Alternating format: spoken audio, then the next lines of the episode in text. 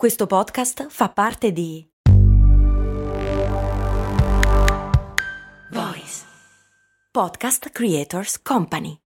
Investi in azioni ETF con Scalable Capital. Crea piani di accumulo. Analizza il tuo portafoglio. Ricevi interessi e molto altro. Tutto via app o via web.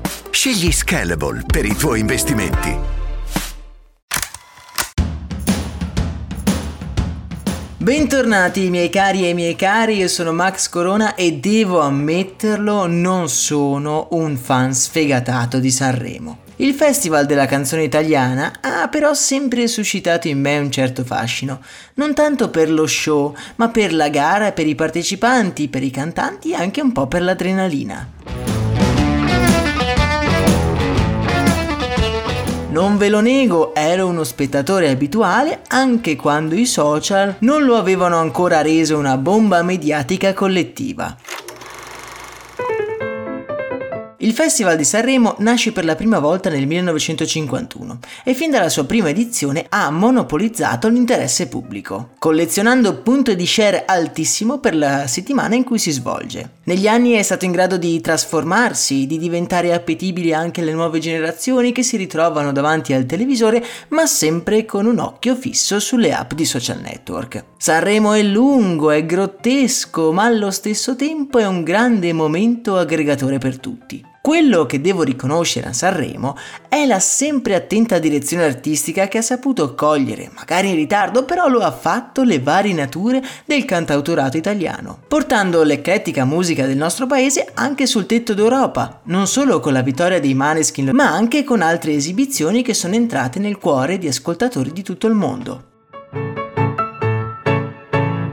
Le 5 giornate di Sanremo sono seguite da oltre il 60% degli italiani con picchi di 11 milioni di spettatori. Questa sua grande attrazione pubblica si traduce in costosi spazi pubblicitari che i brand si accaparrano per milioni e milioni di euro. Nella giornata di giovedì ci sono stati oltre 10 blocchi pubblicitari con più di 50 spot che hanno inframmezzato lo show, dando anche il tempo a tutti di commentare quello che stava accadendo. Gli amici della Gazzetta del Pubblicitario stanno anche seguendo in live sul loro sito tutti gli spot, valutandoli e commentandoli, una cosa da veri pazzi furiosi, ma è per questo che gli vogliamo bene.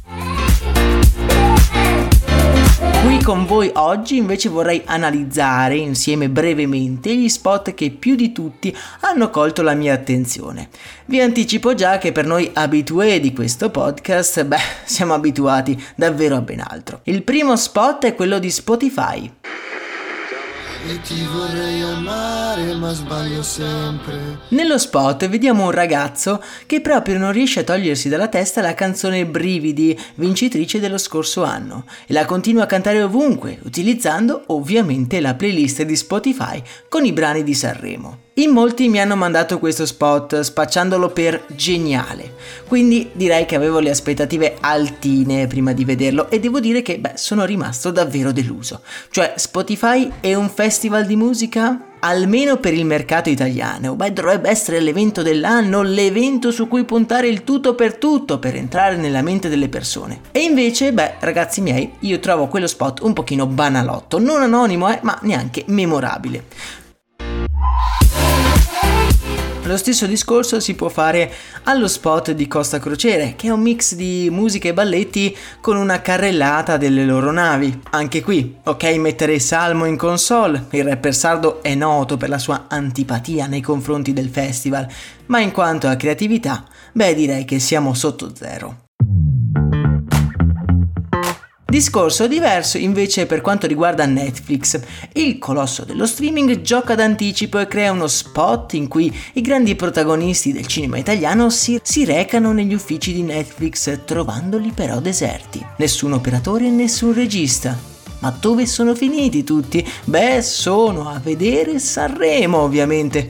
E lo spot si conclude con una frase ad effetto che recita un anno di nuove storie in arrivo, però solo dalla prossima settimana. Questo spot secondo me è geniale. Da un lato sponsorizzi in maniera carina il fatto che usciranno dei nuovi titoli e poi dall'altro lo stai promuovendo a persone che guardano il festival, quindi hanno già deciso che non guarderanno Netflix durante questi giorni, avvalorando la loro scelta e fornendo loro un'alternativa quando il festival inevitabilmente finirà. La pubblicità potrebbe infastidire, ora che ci penso, solo chi guarda Netflix al posto di Sanremo, ma ragionandoci quelle persone non guarderanno mai lo spot. La strategia apparentemente anticommerciale di Netflix è coerente e sono sicuro anche di successo. Direi che hanno colto nel segno.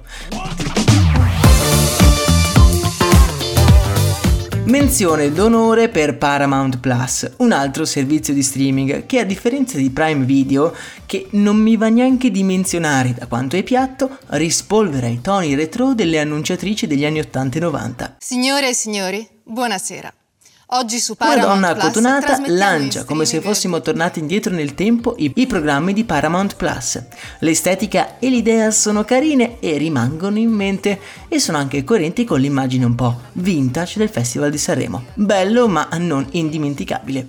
E voi quale avete preferito? Parliamone nel canale Telegram dove vi ho lasciato anche il link per vedere tutti gli spot. Per oggi è davvero tutto, un saluto e un abbraccio da Max Corona.